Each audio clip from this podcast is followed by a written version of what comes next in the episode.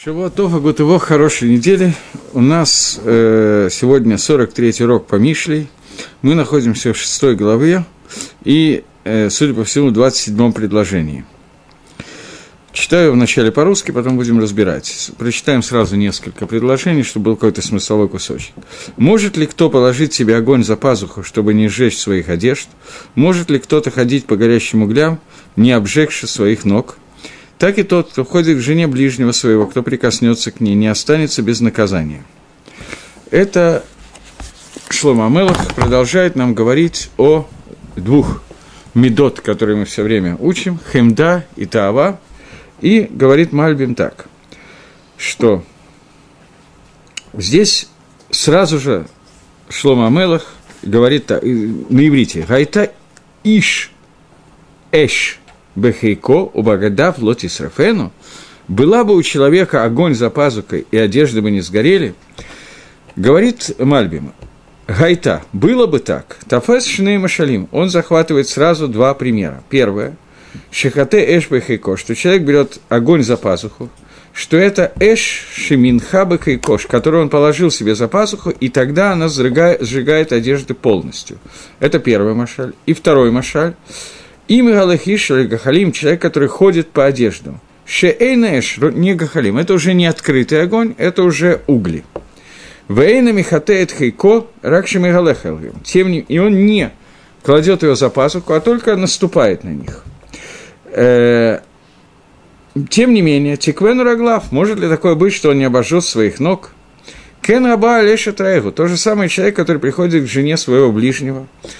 Гудаме, а как посуд говорит, 29-й, «Кен габа алеша траугу». Также человек, который приходит к жене ближнего, лоина ке коль не габа, не может, э, что не очистится любая язва, которая в нем. Говорит Мальбин, э, так человек, который ходит к жене ближнего, Гуда Мела Махате Эшбехайко. Это подобно человеку, который кладет горя... огонь, открытый огонь себе за пазуху. Гам Нагеаба. И также каждый, кто прикасается к ней, что не ложится с женой ближнего, но только дотрагивается до нее. Это второй пример. Человек, который ходит по углям, дотрагивается до углей, но не берет их за пазуху. Лоина Керег Лактик Вена, может такое быть, что ноги его не обожгутся. Это два примера, которые говорится в этих предложениях, которые приводит Мальбим. Гагро делает немножко, Гавон Мивильна, делает немножко более глубокий анализ этих псуким. Давайте посмотрим.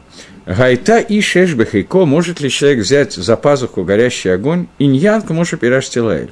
Как я уже объяснял раньше, в четвертой главе, что существует, и также объяснено в Шир Гаширим, э, примерно один и тот же комментарий, который приводит Гаон на тему медот, на тему качества. Он говорит, есть шнеймина и медот, есть два вида качества человека. Первое, те, которые человек рождается с ними, которые как бы находятся в его природе. И вторая, те, которые он приучает себя самостоятельно к ним. Те медот, которые человек приучает себя к этим медот, они от слова гергель, от слова регель, ноги, те, которые, которыми он ходит. Это в общем, больше второй, следующий посук. Э, медот называется одежды.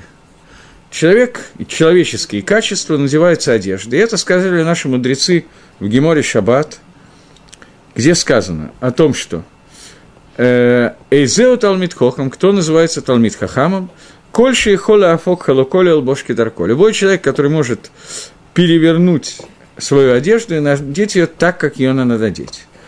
То есть человек, который приучает себя к медот, чтобы делать их, действовать Лфи Медот, чтобы Медот проявляли себя, качество человека проявляли себя в соответствии с Торой, и что они были бы его дерихом, его путем, и они были бы его природой мамаш. Авшая бытового гафух, несмотря на то, что когда-то его природа была ровно наоборот. В Геморе э, Шаббат сказано чуть-чуть иначе, чем привел Гаон. Я не знаю, почему он немножко другим нусахом э, привел цитату, я не знаю для чего. Написано в Геморе «Эйзеу Талмит Хахам», Кто называется Талмит Хохамом? Человек, который макпит аль халакола авхук. Человек, который следит за одеждами, чтобы их перевернуть. Марша там объясняет, и это то, что здесь написал Гаон Мивильна, что речь идет о человеке, у которого есть определенные качества. И человек, который надевает одежды наизнанку, он видит, что сейчас они надеты неправильно, и он следит за тем, чтобы перевернуть их, одеть их правильно. Я не думаю, что это Гемора можно учить в прямом смысле. Поскольку в прямом смысле что человек, который может отличить изнаночную сторону от правильной стороны, сразу же называя, называя такого человека называют Талмит Кахам, у меня есть некоторые сомнения на эту тему. Как сказано в одном советском фильме, меня терзают смутные сомнения, что это то, что хочет сказать нам Гемора. Лихойра Гемора говорит о том, что человек обладает какими-то качествами, качества его природы – есть качества, которые даже не входят в его природу, но он ими как-то владеет. То ли он приучает себя к ним, то ли даже он не приучил себя к ним, но он понимает, что эти качества существуют. И человек в разный момент пользуется по-разному своими качествами. Например, несмотря на то, что каас, гнев – это очень плохое качество. И написано, что тот, кто кс, килу авой того дозойра, человек, который гневается, он как бы служит авой дозойре – все-таки это не, это как бы служит Авойде Зойре, это не Авойде Зойре, но тем не менее, человек как бы служит Авойде Зойре, поскольку э, суть понятия касса, гнева состоит в том, что человек гневается на то, что кто-то идет поперек мне, кто-то делает наоборот тому, что хочу я. Поскольку у человека существует эгоизм, и вот это «я», он не в состоянии считаться с кем-то другим, поэтому он начинает лихос гневаться на какого-то другого человека. Такой человек, который гневается, то этот человек, он показывает, что собственное существование в мире ему важнее, чем битуль, аннулирование себя по отношению к Творцу. Потому что человек, который по-настоящему аннулирует себя по отношению к Творцу, это состояние, которое не позволяет войти в состояние кааса. Я как-то говорил на эту тему, я не помню в каком аспекте или чего мы говорили, но все-таки мы находимся за неделю до Тишебиава, и мне кажется, что будет неправильно совсем пропустить, несмотря на то, что я помню точно, что мы эту тему затрагивали.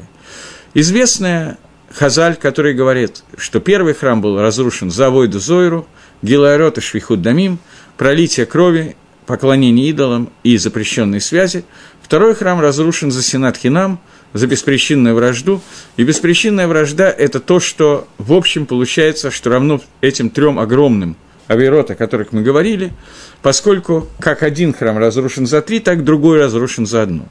И поэтому очень многие люди так принято говорить, что поколение, в котором не построен храм, оно повинно в тех прегрешениях, которые, за которые храм был разрушен, то есть, что у нас сейчас есть большой сенат хинам.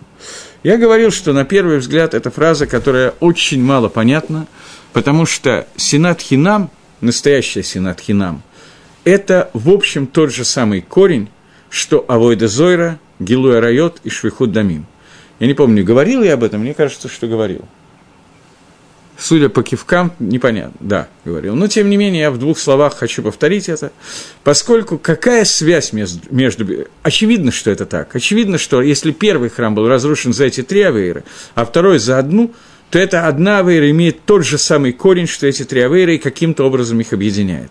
И надо попытаться понять, что общее между тремя авейрот, о которых мы сейчас говорим, и что общее между авейрой Швихуд э, Синат Хинам, что общего между ними – и фактически это то, что написано, что Талмит Хохам – это тот человек, который может вовремя надеть те медот, которые ему требуются в нужное время. Когда-то он надевает агават хинам, беспричинную любовь, когда-то он надевает каас, гнев, который равноценен Авойде Зойре. Кто такой Талмит Хохам? Это человек, который видит, какая меда соответствует этому моменту времени и этому моменту действия. Он понимает, где что надо надеть. Это может быть человек, я приведу какой-нибудь пример – человек, который работает, э, возьмем какую-то серьезную должность, Рош Ешива в Ешиве, у которого уровень любви к ближнему, как к самому себе, очень развит. И вот он стоит перед вопросом. Ему надо выгнать Бахура из Ешива, потому что он портит других Бахурим, или ему надо его оставить, потому что его выгнать из Ешива, это значит, это может быть очень плохо для этого Бахура. И этот человек должен решить, взвесить на мясах как правильно ему вести себя в этой ситуации. И после того, как он взвешивает, он должен надеть те одежды, которые ему нужны для данного конкретного случая.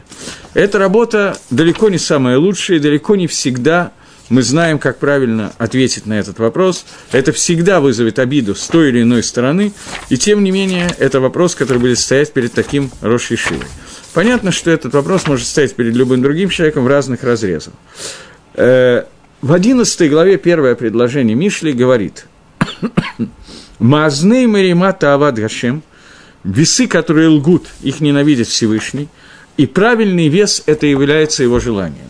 Простое объяснение, что человек, который обвешивает ближнего, это как бы не очень правильно делать, и Всевышнему это не нравится. Когда человек делает камни, то есть гирьки для весов, которые немножечко работают в его сторону и обвешивает неправильно, то это неверно. Но есть более такой аллегорический, мистический или пшатный смысл, как хотите, так и говорите, что человек должен каждый раз взвешивать свои поступки и решать, по какому пути ему идти. То есть, как правильно поступить в данном конкретном случае. Возьмем это на примере, начнем со Всевышнего, а потом перейдем к человеку. У Всевышнего постоянно тоже существует выбор между двумя качествами. Качество бесконечной добры и качество бесконечного, бесконечной добры, добра, добра, бесконечного добра и качество строгого суда. И Всевышний должен постоянно взвешивать, делать вот это мишкаль, миткала, взвешивать и решать, по какому пути нужно идти, совмещать эти два качества. И это миткала, этот мешкаль, этот мешкол, это эти весы, они могут в разные моменты быть, времени быть разные, в соответствии с поведением количества и качества евреев в этом мире, оно будет меняться постоянно. И вот это вот весы, которые должны быть, они должны быть очень четкие. Всевышний умеет пользоваться своими весами, у него они электронные, аналитические и никогда не ошибаются. Когда речь идет о наших весах, и мы должны взвешивать наши поступки, мы должны руководствоваться тем же, что руководствуется Всевышний. А именно, должен быть правильный мешколот. Поскольку, поскольку у нас есть заповедь, которую мы уже обсуждали, «Вагалахта бедрахав» – ты должен идти по путям Всевышнего как он рахум, так ты рахум и так далее. И ты должен взвешивать так же, как взвешивает он, и понятно, что взвешивание на первый взгляд одних и тех же вещей в разные моменты времени мог, может дать разный результат. Поэтому за один и тот же поступок в одном месте одного человека нужно выгнать из Ешивы, в другом месте за тот же поступок его надо оставить в Ешиве. Это будет зависеть от его сочетания, перемещения размещения и прочей комбинаторики с отдельными другими учениками этой Ишивы, и весы должны быть всегда взвешивать обе стороны. Но всегда это взвешивание будет идти по принципу право хесед, лево дин. Это всегда любое взвешивание. Медот качества одежды, которые должен человек одеть в этом мире, о котором сказано, о котором сказано что Алмитхохам – это тот человек, который умеет правильно надеть одежду. Если он надел их неправильно, он может макпит аль халакола лавхо. Он макпит, он следит, чтобы его халук, его одежда была правильно э, вывернута, на правильную сторону. Этого человека называют Талмитхохама, и Талмитхохам должен научиться вывернуть медот и использовать их в соответствии с тем временем, которое сейчас находится из, из той ситуации. Естественно, что это будет связано с ситуацией, в которой он находится, и в, одной, в разные времена один и тот же поступок можно взвесить по-разному. И это всегда будет взвешено на весах, которые связаны с Хесадом и Дином. Поэтому иногда человеку нужно надеть одежды касс, возьмем этого бедного Рошишива, которому нужно выгнать Бахура или не выгонять, и он взвесил, предположим, что правильно на этих весах, Дарихагав, это далеко не всегда делается правильно, это очень тяжелое взвешивание, и надо уметь не обижаться на людей. В этот момент он провел это взвешивание и решает, что этого Бахура нужно убрать из Ешивы.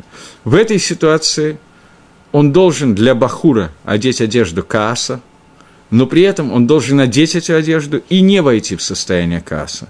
Потому что Миша КС, тот, кто гневается, он как будто бы служит Авойде Зойре. Почему Каас связан с Авойде Зорой? Потому что гнев человека связан с его эгоизмом.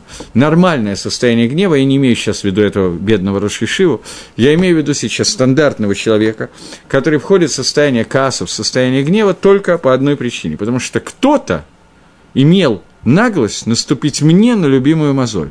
Поскольку существую я, поэтому я гневаюсь. Состояние я, эгоизма, это и есть корень поклонения идолам. Потому что корень поклонения идолам, мы это наверняка обсуждали, но невозможно пройти мимо этой, этого посука, не обсудив. Корень идеи поклонения идола возникает из-за того, что я не готов ливатель аннулировать себя перед Всевышним, я хочу, несмотря на то, что я понимаю, что есть Творец мира, я хочу, чтобы мое «я» было услышано, и тогда мое «я» становится против «я» Всевышнего, против Анахи Гашем Лакейха, против «я» Всевышний твой Бог, который вывел тебя из Египта, чтобы быть тебе Богом. И понятие «Бог» аннулируется, потому что я не хочу, чтобы он управлял мной единолично. Я хочу вносить свой вклад – это может быть далеко не авой дезора, это может быть желание служить Творцу всем сердцем своим, чтобы не получать бесплатно зарплату, но тоже из соображений эгоизма «я не хочу», «я хочу». А может возникнуть и более серьезная ситуация, когда мое «я» приводит меня в состояние авой дезора. Понятно, что между первым «я» и вторым «я» лежит пропасть когда первое «я» говорит о том, что я хочу, чтобы я выполнял как можно больше мисвод, чтобы я выполнил волю Творца, чтобы я мог получить награду в будущем мире, чтобы я мог гордиться тем, что я не сделал ни одной авейры. Это не называется лишма, это тоже сильное «я», но при этом это «я» – это еще не авейра, но это уже корень авейры. Дойти от этого «я» до «я служу Авойдизоре», не дай бог, это очень большой путь, но он тоже возможен. Поэтому это начало то понятие Авойда. Теперь, как понятие анахи, анахи «я» связано с Гилой Арайот и Швихуд Дамин? Начнем со Швихуд Дамин, с пролитием крови. Нормальная ситуация убийства, насколько я себе представляю, из детства, из, из не анекдотов, наоборот, а книг про Агату Кристи, Жоржа Семенона, и я уже не помню, кого, Конан Дойля, это Конан Дойля, это автор, и так далее, которые я читал, обычное состояние убийства, которое совершает человек, пролитие крови, оно происходит по, по нескольким причинам. Либо это мотив деньги, либо это мотив любовь, в общем, примерно все, так или иначе связаны. Но и то, и другое связано с тем, что либо ревность, либо я не могу простить, я не могу простить кому-то что и так далее, либо есть наследство, которое я должен получить, но на пути между наследством и мной находится еще некий человек, а может быть несколько, которые имеют нагло стать, а мне нужны деньги. Поэтому каждый раз это вот я не вижу второго человека, поскольку он мне мешает, то он технически не имеет права на существование, и это идея рацихи, поскольку если бы человек убийство, поскольку если бы человек понимал, что другой человек имеет столько же, не меньше прав на существование, сколько я, в тот момент, когда он нажимает крок на пистолете или платит киллеру, или не знаю, как еще производится убийство, я не самый большой специалист в данной области, то в тот момент, когда человек это делает, у него бы не могла прийти в голову идея, лишить жизни кого-то другого, она приходит только по одной причине. Потому что мне совершенно очевидно в этот момент времени, что моя «я» намного важнее, чем его «ты». Поэтому причина будет та же самая. Причина, которая может выходить по нескольким мотивам убийства, которые описаны в классической детективной литературе, но каждый из них, хотя этого литература, насколько я представляю себе, не разбирает, но, может быть, я уже забыл, но, тем не менее, основная часть – то, что для меня мое «я» значит больше, чем жизнь другого человека. То есть, я беру на себя, что я могу лишить жизни того, кто создан Всевышним, поскольку замысел Всевышнего – для меня не имеет никакого значения по сравнению с моим «я». Это еще одно проявление авойда зоры, поэтому сказано, что авойда зора и швихуд дамим имеют один и тот же корень. Гилуя райот имеет корень немножко другой. Корень гилуя райот запрещенных связей – это хемда и тава, это стремление к получению удовольствия но при этом это стремление к получению удовольствия. В общем, давайте попытаемся назвать вещи настолько, насколько это возможно, своими именами. Одно и то же удовольствие от э, связи между мужчиной и женщиной можно получить разрешенным и запрещенным способом. Понятно, что удовольствие будет абсолютно одинаковое, если немножечко подумать на эту тему. Но поскольку запретный плод, он сладок, поэтому гилуя райот, это означает, что человек фактически ворует, это так прямо и написано в десяти заповедях, не возжелай жены ближнего своего. Поскольку для человека перестает из-за желания получить удовольствие, безусловно, из-за этого, но перестает существовать то, что это не я, это не мое, это принадлежит кому-то другому, это часть кого-то другого. Это не может быть часть кого-то другого просто по той причине, что этого другого нету, есть только я. Это я, доведенное до очень высокого состояния, и это еще один корень того, что из этого я вырастает еще одна авейра, которая называется Гилуаравет. Таким образом, все три авейры, из-за которых разрушен первый храм, их корень один и тот же. Ощущение, собственно, я оторвано от того, что я являюсь только частью Творца, я являюсь частью замысла творения, и такой же, как я замысел творения, еще много-много ты, который существует, или он. Это отсутствует в понятии «я», и только тогда возможны эти авирот. Гилу арайот, швихуд дамим и авойда зойра. Эта часть более или менее понятна. Да? Тогда я двигаюсь дальше. У нас есть второй храм, который разрушен за беспричинную вражду. Понятие беспричинной вражды сегодня толкуется немножко, на мой взгляд, и не только на мой, немножко неправильно. А именно, мы говорим, что сегодня мы не любим ближнего как самого себя без всякой причины. Это неверно и глубоко неверно. Нету ни одного человека, которого я не любил бы просто так бахинам, задарма. Это не так. У меня всегда есть причина, и всегда много и веских причин, почему я его не люблю. Это основная причина моей нелюбви к нему, потому что он сделал что-то не так, он не так посмотрел, он не так то-то, не так все и так далее. Э, это то, что мне мешает, но всегда есть веская причина. Сказано, что за Синатхинам может выручить нас из положения этого выйти только Агаватхинам, только беспричинная любовь. Беспричинная любовь – это тоже вещь, которая для нас, даже причинная любовь для нас далека, как я не знаю что от чего. Но теперь попытаемся разобраться, что причина Синатхинам и каким образом мы можем сделать Агаватхинам. Сделаем это за пять минут буквально. Синатхинам – это не ненависть к другому человеку из-за того, что он что-то забрал от меня, из-за того, что он сделал что-то для меня нехорошее – это не называется синат хинам. Это сина по причине. Может быть, эта причина равна нулю, но это причина ненависти. Синат хинам – это очень высокая мадрега сины, когда эгоизм человека достигает такого уровня, очень жарко, невозможно, совсем невозможно, достигает такого уровня, достигает Синат Хинам, что человек просто не... Откуда она рождается? Человек эгоист, причем эгоист до такой степени – что он не в состоянии, в состоянии своего эгоизма, он не в состоянии вынести то, что мою функцию, мою роль службы Всевышнего осуществляет кто-то, кроме меня. То есть, человек хочет, чтобы вся Авадат Гашем, вся служба Творцу, которая есть в этом мире, была осуществлена мною. Чтобы Акодыш, связь между мной и Всевышним, была только между мной, и никто другой в эту связь не мог войти это уровень, которого, я думаю, что достигнуть могли во время разрушения второго храма.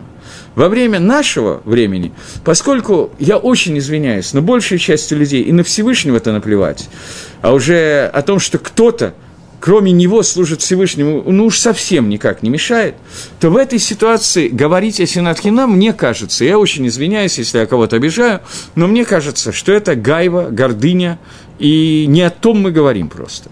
Поскольку сегодня действительно я не люблю Рувена, потому что Рувен сволочь, он сделал то-то и то-то. Когда во время храма была Синат нам, то это Сина вражда, которая была из-за того, что человек искренне хотел все, что он может сделать для Всевышнего, а получается, что кто-то еще делает часть, поэтому моя часть неполная. Поэтому, когда наши хазаль говорят языком довольно интересным, что единственное лекарство от Синатхинам – это Агаватхинам, это не имеется в виду, это то есть, и это тоже имеется. Но это очевидно, об этом не надо быть хазаль, чтобы говорить о том, что мне не надо ненавидеть еврея по поводу того, что он чего-то такое плохое сделал, надо его простить. Это про другое. Он просит прощения, должен простить. Если он действительно виноват передо мной и хочет повторить эту вину, я не должен его прощать. Это не, синам, не сенат Хинам. Может быть, я имею право на это, но я не обязан это делать на 100%. Он у меня украл и хочет украсть еще раз. Зачем мне нужно его прощать? Он собирается воровать постоянно. Я должен простить человека, который является вор-рецидивист? Нет, не должен. Может быть, я могу это сделать, что совершенно не очевидно.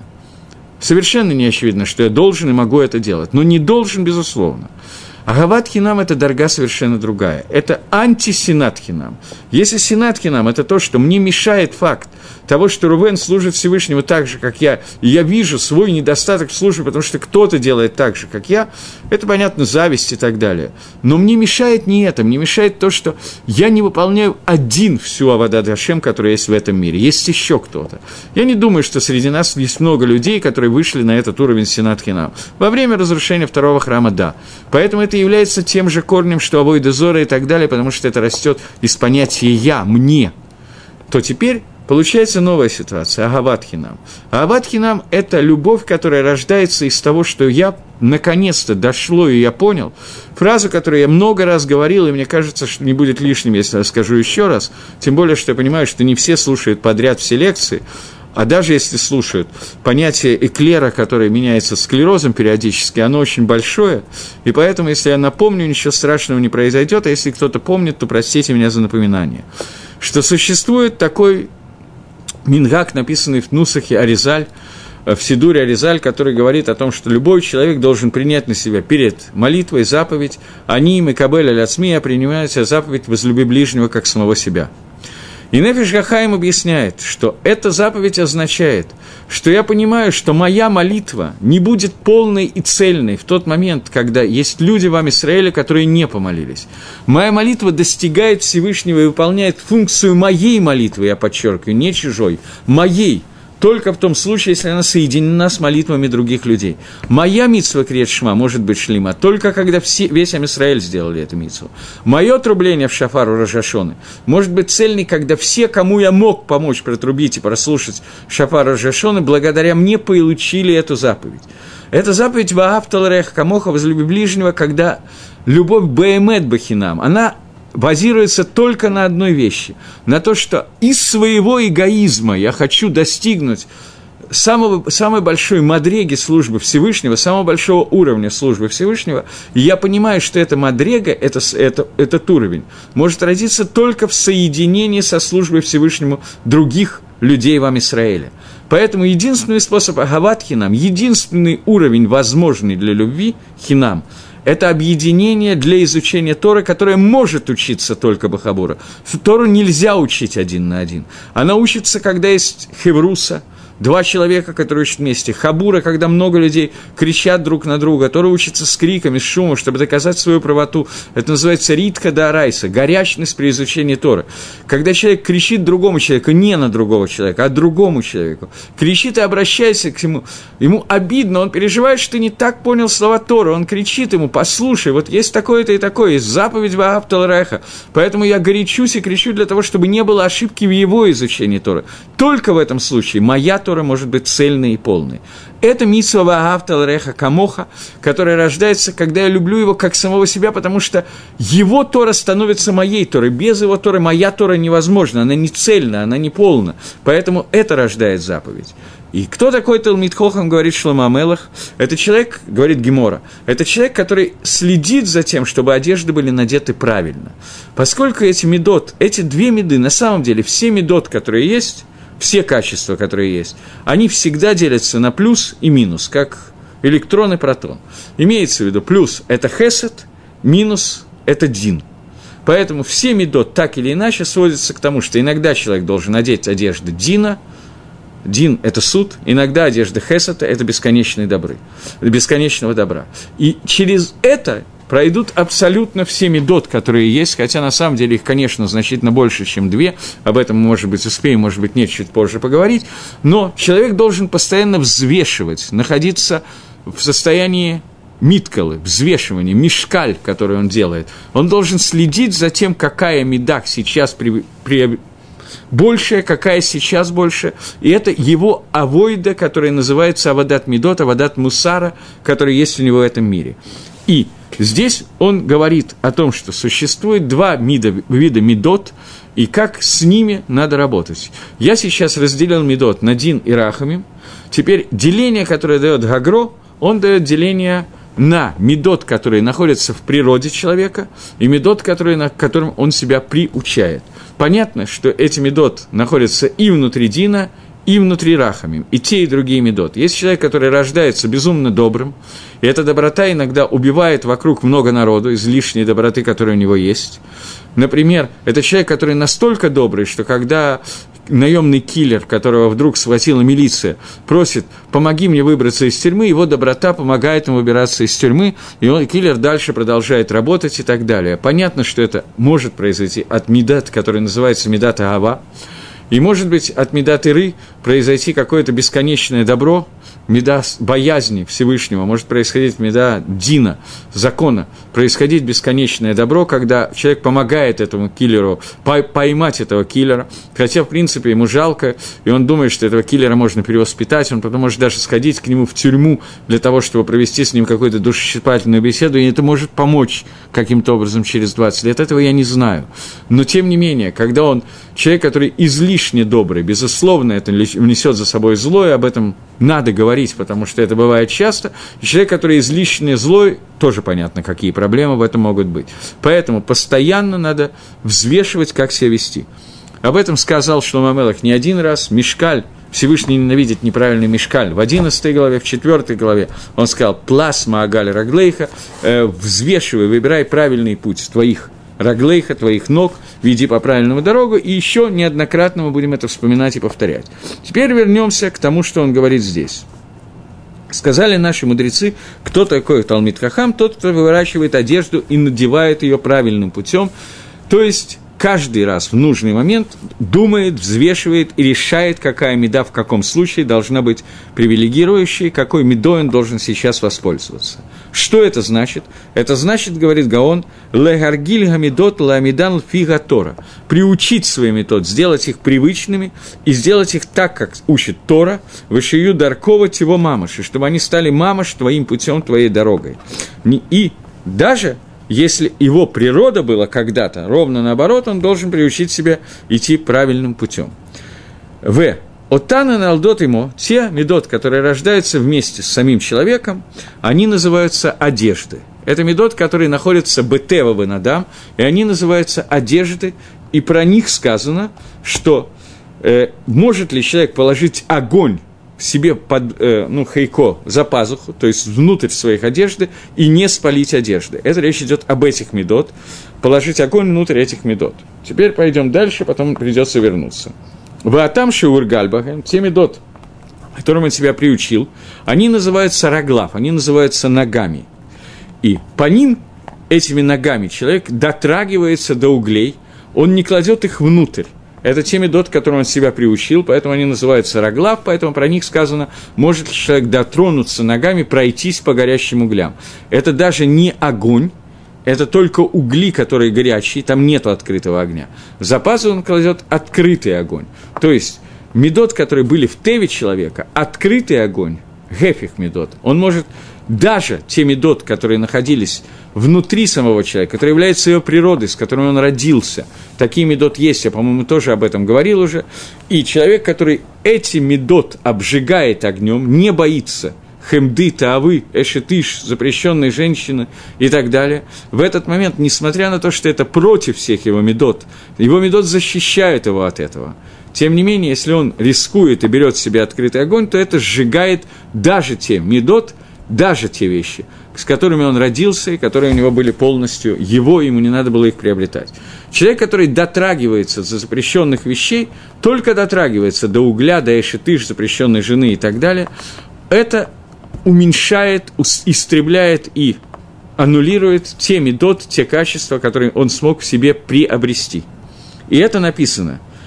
Иш эшбехейко, человек кладет огонь себе в запазуху, это – Негет Михабек Хейк Нахрия. Это соотносится со фразой, которая сказана в пятой главе, мы уже учили. В пятой главе было сказано человек, который обнимает обниманием чужую жену. Это тайва, которая находится внутри дома человека. Мы говорили о том, что тайва и химда – одно из их отличий. Что тайва – это то, что есть у человека внутри дома, ему надо за ней гоняться.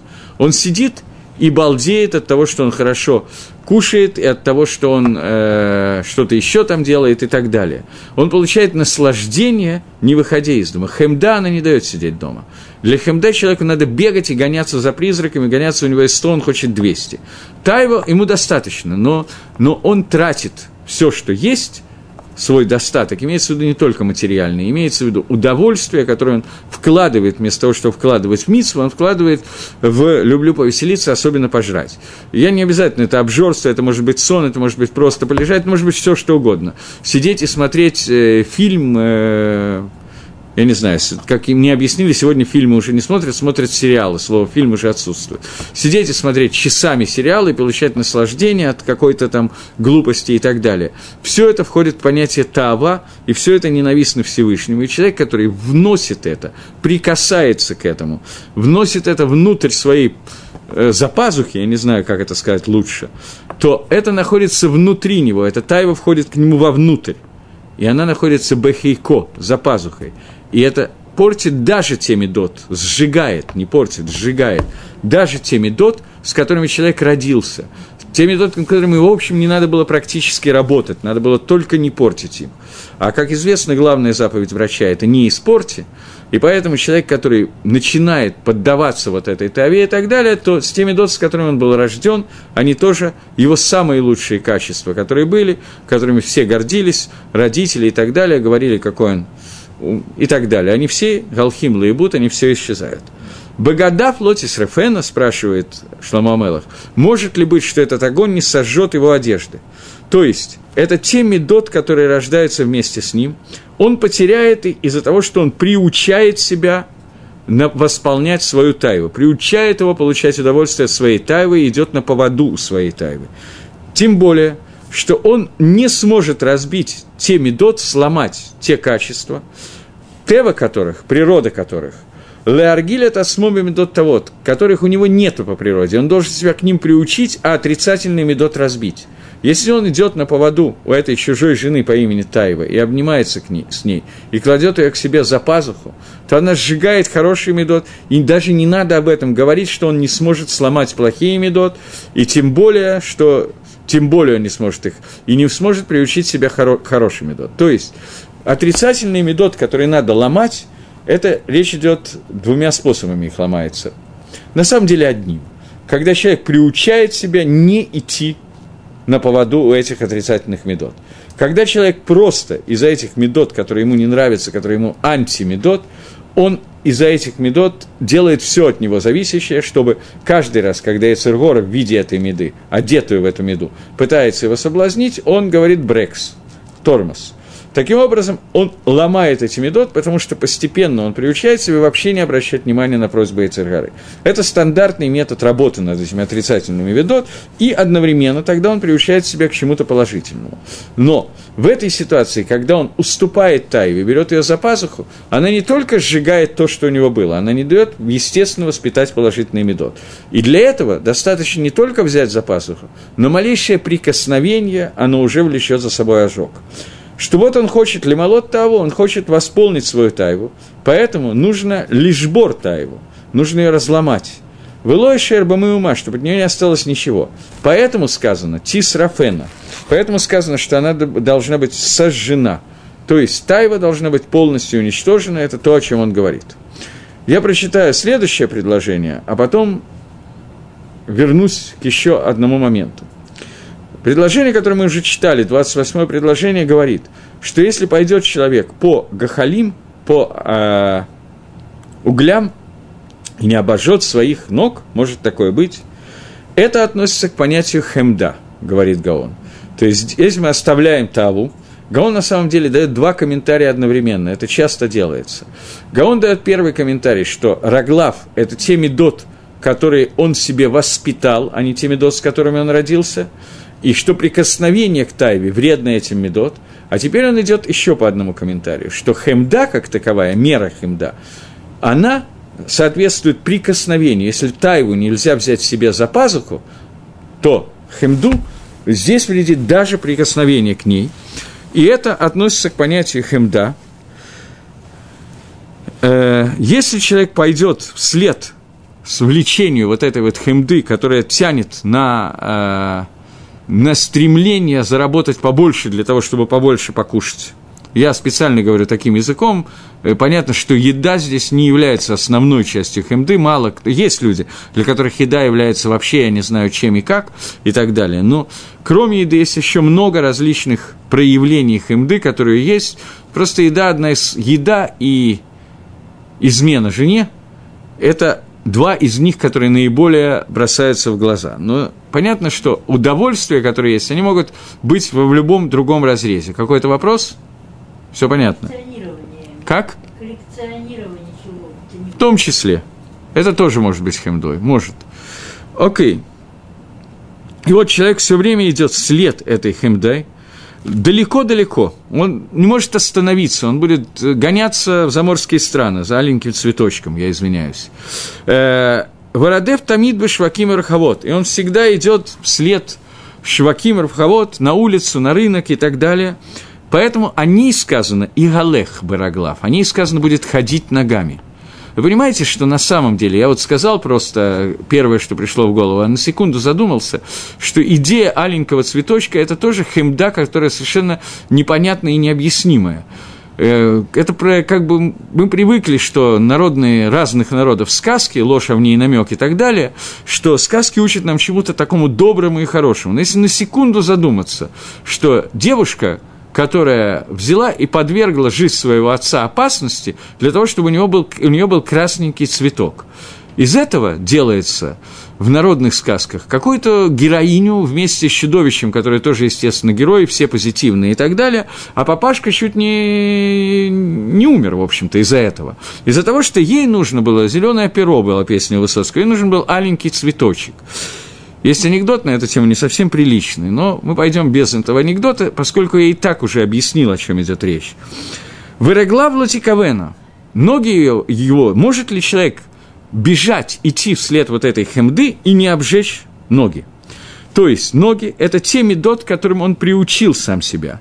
Потому что на этого у него нет времени и возможности следить за собой, что нужно для того, чтобы лишь бор убрать, разбить то, что было антимедот. И также, даже если он с самого юношества, с самых ранних лет приучил себя к каким-то позитивным медот, тем не менее, поскольку они не являются его природой, он приучил, он спокойно справляется, ведет себя, идет по правильному пути. Но это не его природа. Где-то там глубоко возникают желания уступить и пойти по неправильному пути. Поэтому легко свернуть с них, и он не шат либо лезе, он не обратит внимания на это, его сердце не следит за этим, поскольку у него есть желание пойти на встречу Хемде, встретиться с ней, поговорить и так далее. Поэтому в тот момент, когда он когда его медот начинает меняться, он не обратит на это внимания. Из-за той тирды, из-за того труда, и он стоит на своей природе. Природный медот так легко не изменится, хороший природный медот.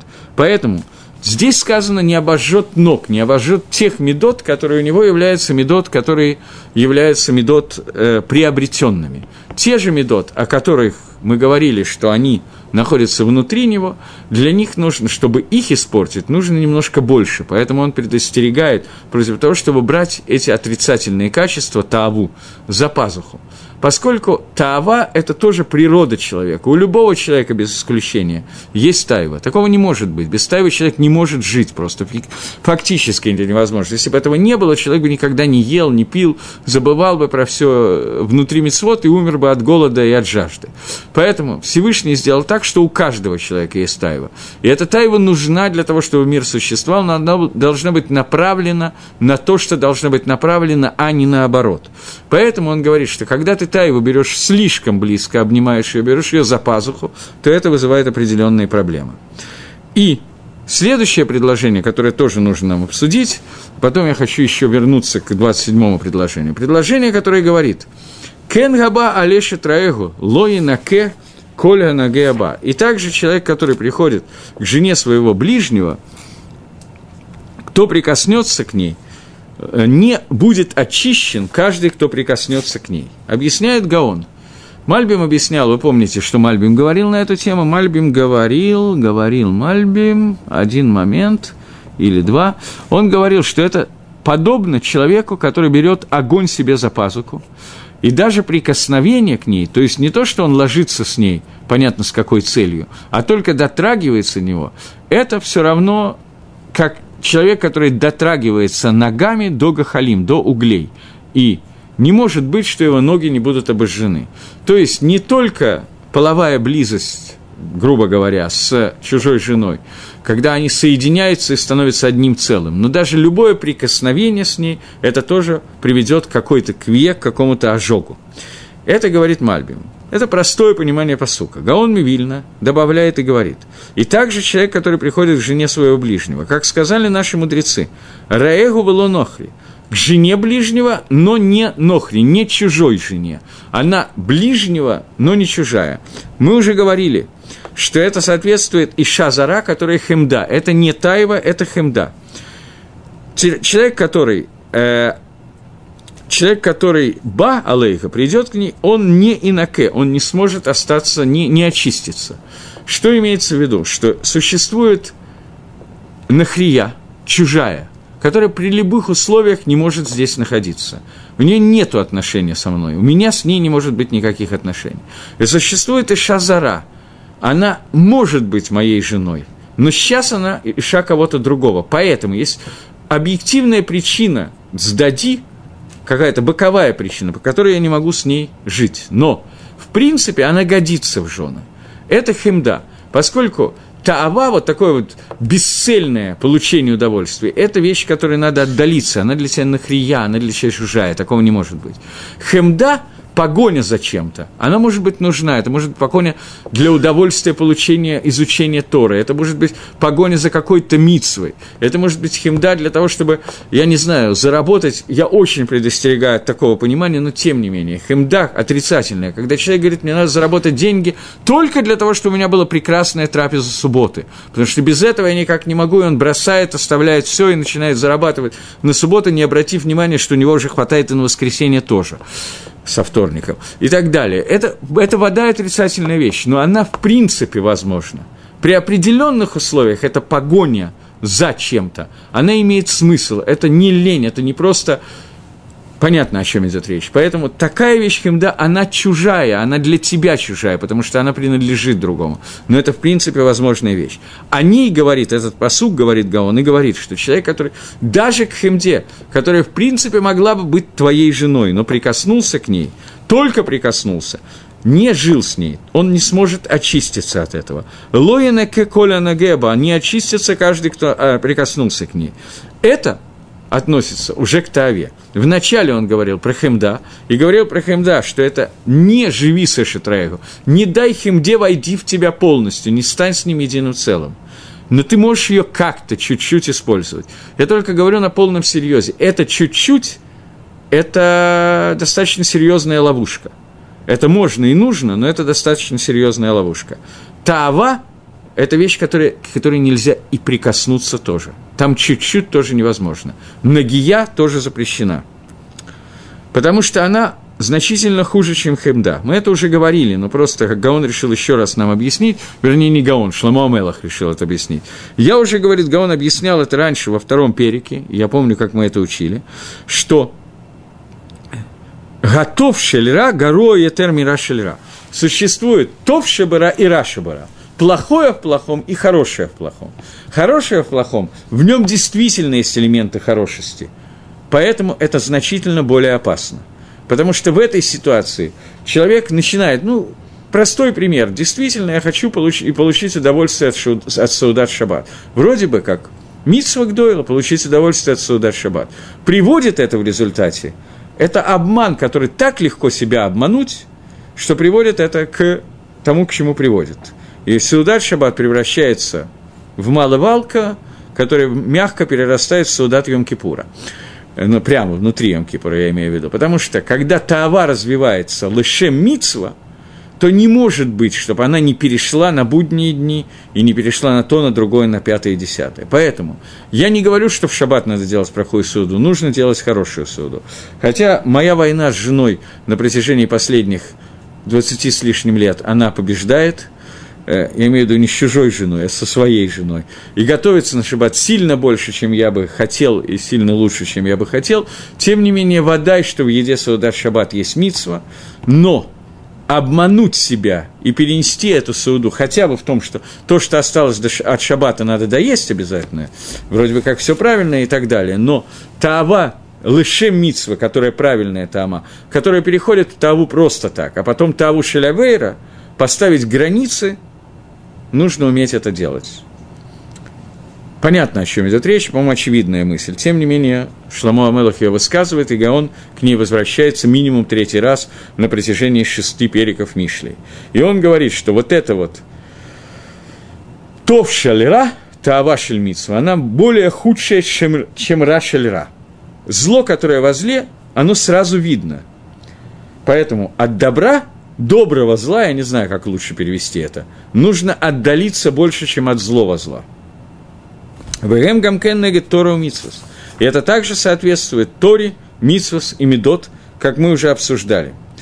Предыдущий Ксуким, и мы говорили о том, что человек, который... Э, в Тавьят Гаон написал так, давайте я просто зачитаю.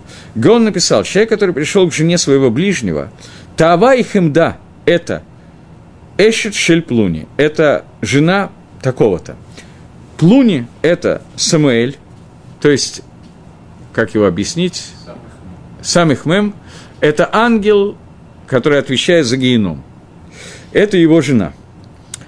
Э, так написано в Зогар в нескольких местах. Поэтому сказано «Эшет Раэгу» – жена близкого. Как сказали наши Хахаминду. Хахамим – Раэгу, но не чужой. Потому что Тайва не дается Израилю вообще. Тава должна вообще отсутствовать у народа Израиля. Она дана только народам мира, то есть Исаву и его потомству. Ишмаэлю тоже. И это Саро Исава, царь Исава, ангел Исава, Шель Авойда Зойра, то есть ангел, отвечающий за поклонение идолам, это Таава и Хемда. Так сказано Зогар в Паршат Бейт Рейшнунхет. И каждый Тиавотан, каждая Таава, которая существует, она находится со стороны Ситрохра. Не бывает Таава, таава не со стороны Ситрохра, не с другой стороны. Коль онагин бейшун, коль сатрин да теотан да онег да гаялма. Все танугим, все, что есть в этом мире, удовольствие, которое есть, для этого ло нитна балам газе, не, не даны этому миру. В коль аба алейга, и каждый, кто приходит к этой таве, называется человек, который пришел к Эше Траэгу, к жене ближнего. И о ней сказано в Мишле, только что мы читали, Лоина Кеколь Нагеабаб, то есть даже бы Нагия Бекца, даже бы Кеца, к самому концу, к самому совсем чуть-чуть Нагия. И он уже Лоина Ке, как сказано, яд Лоина Кера. Руку об руку не, вычистит, не, не, не может вычистить от зла. Гемора в трактате, по-моему, Шаббат, не помню, Шаббат или Сангедрин, или и там, и там, Гемора говорит, Сохим, не исчезли 10 колен Израиля, а только потому, что они, им досталось сладкое вино, вкусное вино Вавилона, умаем матуким шебебавель, и сладкие воды, которые в Бавеле. Сладкие воды – это бассейны, озера, реки и так далее. Удовольствие от купания, от тиюлим, от поездок, от отдыха за границей и вино, Понятно, что вино олицетворяет любую пищу, которая есть. То есть тайва от этих двух вещей – это то, что забрали от нас 10 колен Израиля. И мы знаем, что есть махлокис, вернутся эти 10 колен или нет. Махлокис Раби Акива и Раби Шимона. Шита Раби Шимона, что 10 колен вернутся. Или Хойра, так написано в книге Хескель.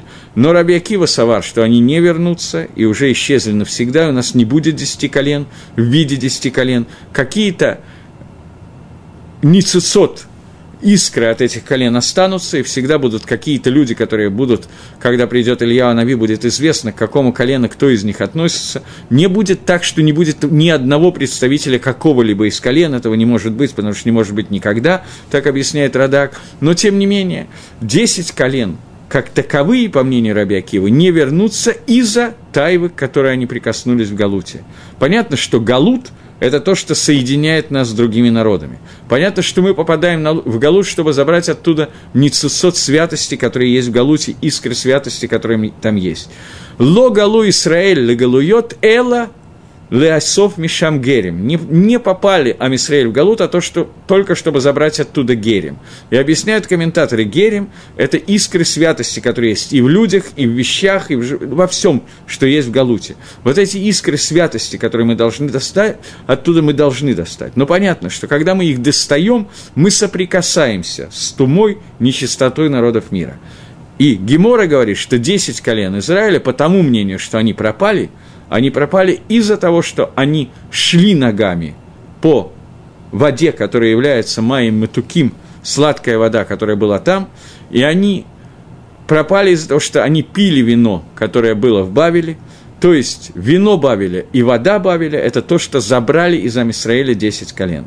Вино и вода – это тайва. Речь не идет о запрещенном вине и запрещении купаться. Они не купались 9 дней между Рошходышав и Тишебиавом. Не об этом идет речь. Они соблюдали траур. Но тайва, разрешенная тайва, которой они прикоснулись, это называется Эшетыш, которая забрала у нас 10 колен Израиля. Об этом здесь говорится. И у меня совершенно не хватило времени, и я не знаю, как мне быть. Вероятно, это Гашгоха против, и я не смогу здесь Раф Минахи Мендель, ученик Гаона, дает каббалистический комментарий, что такое переодевание медот, одежд, и что такое одежды. Комментарий, который связан с 13 принципами веры и с 13 мер милосердия Всевышнего, когда он говорит, что эти 13 мер и 13 принципов – это те медот, о которых идет сейчас речь, и как эти медот должны работать, и сравнивает их с девятью медот, которые в другом месте написаны, которые раскрыл Маширабейну в Паршат Мираглим, когда он употребил эти девять медот. И как соединяются эти девять медот и тринадцать, и говорит, я уже почти кончил этот комментарий, подробнее все равно не буду говорить, и говорит о том, что девять плюс четыре это равняется тринадцать, есть четыре меды, которые человек приучает себя, и девять которые даны ему изначально, которые находятся в его природе. И это девять медот, которые находятся, качеств, которые находятся в природе человека, которые раскрыты.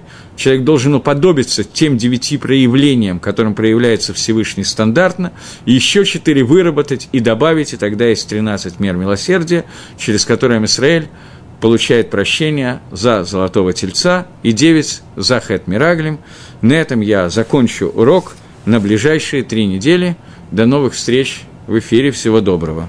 Шавуатова, Гутывох.